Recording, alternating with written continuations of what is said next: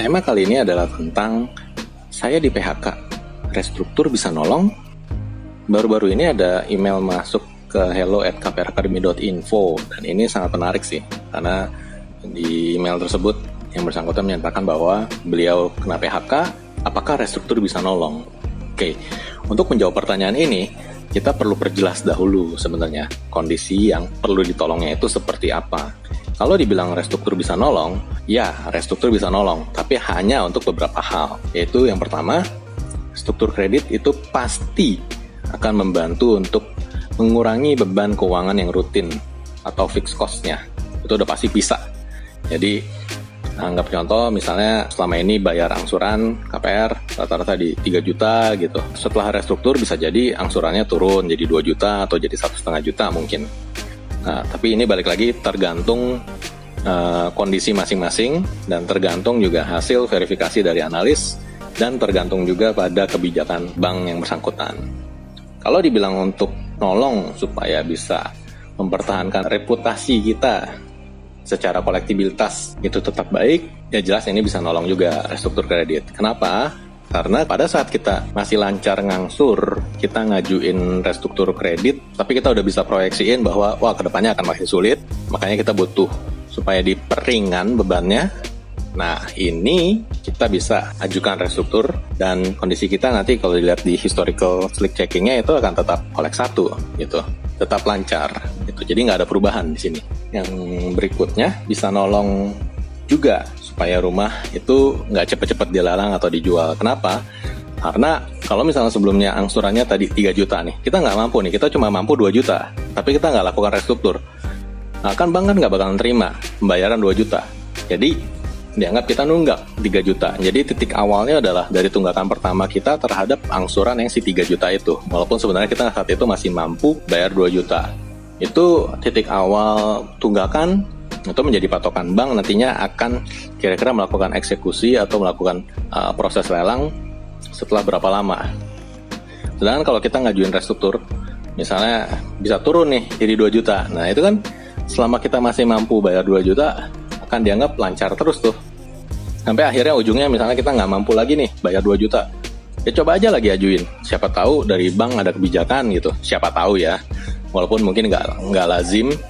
Nah, kalau misalnya kita ujung-ujungnya udah nggak kuat lagi nih bayar 2 juta dan mulai nunggak, maka titik di awal kita mulai nunggak tersebut itu menjadi patokan awal buat bank nanti kalau sampai ujung-ujungnya mesti melakukan lelang ataupun melakukan penjualan atas aset, ya ujung-ujungnya ya seperti itu gitu.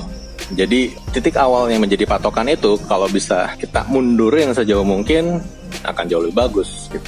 Yang saya saranin sih kalau misalnya dari teman-teman misalnya ada yang sampai kena PHK gitu dan masih punya pinjaman KPR yang berjalan, bersegeralah ajukan restruktur dan perjelas kondisinya. Untuk pilihan mana yang terbaik?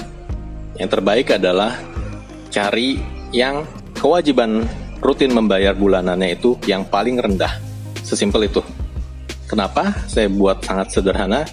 Karena ingat, status kalian pada saat kondisi mengajukan restruktur itu adalah sudah kena PHK. Jadi kalian itu sebenarnya pengangguran. Terlepas dari berapapun uang pesangon maupun uang tabungan yang kamu punya. Gitu. Tapi kalau misalnya memang berkelimpahan banget, tabungannya misalnya bisa untuk melunasin KPR-nya, nanti uang pesangonnya cair juga bisa segede tabungan lagi, ya monggo aja silakan dilunasi aja itu KPR-nya, gitu. Tapi tentunya mesti tunggu uang pesangonnya cair dulu ya, karena takutnya nanti kalau ternyata dari pihak perusahaan bilang pesangonnya saya cicil ya, saya nggak bisa bayar sekaligus nih. Nah loh itu nanti jadi masalah baru lagi. Gitu. Jadi benar-benar kalau teman-teman dapat pesangon pun tetap mesti lihat, jangan terlalu pede untuk yakin bahwa oh nanti pesangonnya akan dapat sekian. Tunggu sampai hari dilaksanakannya pemberian pesangon tersebut. Takutnya ada perubahan kebijakan. Karena balik lagi kondisi saat ini di mana masih ada pandemi COVID-19, ini masih sangat nggak jelas kondisi kedepannya kayak gimana di Indonesia, baik itu bagi dunia usaha maupun aktivitas lainnya.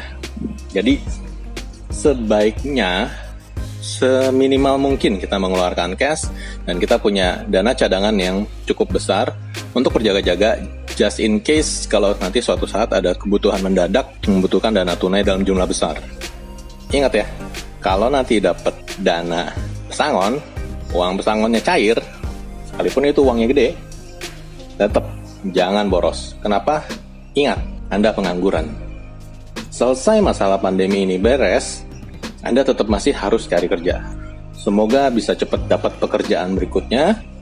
Tapi kalau belum dapat, artinya uang pesangon tersebut akan Anda gunakan untuk jadi biaya hidup. Setidaknya menopang biaya hidup dan juga menopang untuk pembayaran KPR supaya tetap berjalan lancar. Jadi dikelola uangnya dengan sebaik mungkin. Karena kondisi PHK itu ya menurut saya itu adalah kondisi yang berat, apalagi di masa yang sulit seperti ini.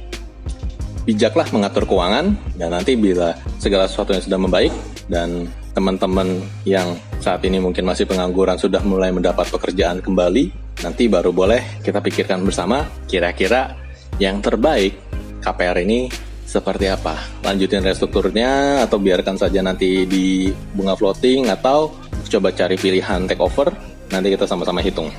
Kalau ada yang butuh konsultasi ya silakan aja.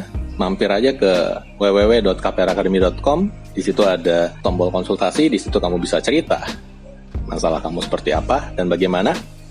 Nah, nanti kita bereskan bersama. Kita siap bantu anytime, dan kita akan berikan rekomendasi yang terbaik mempertimbangkan berbagai aspek.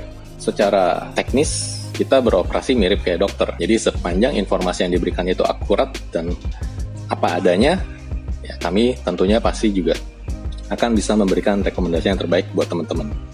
Itulah akhir dari recording kali ini mengenai PHK. Restruktur itu bisa nolong atau enggak?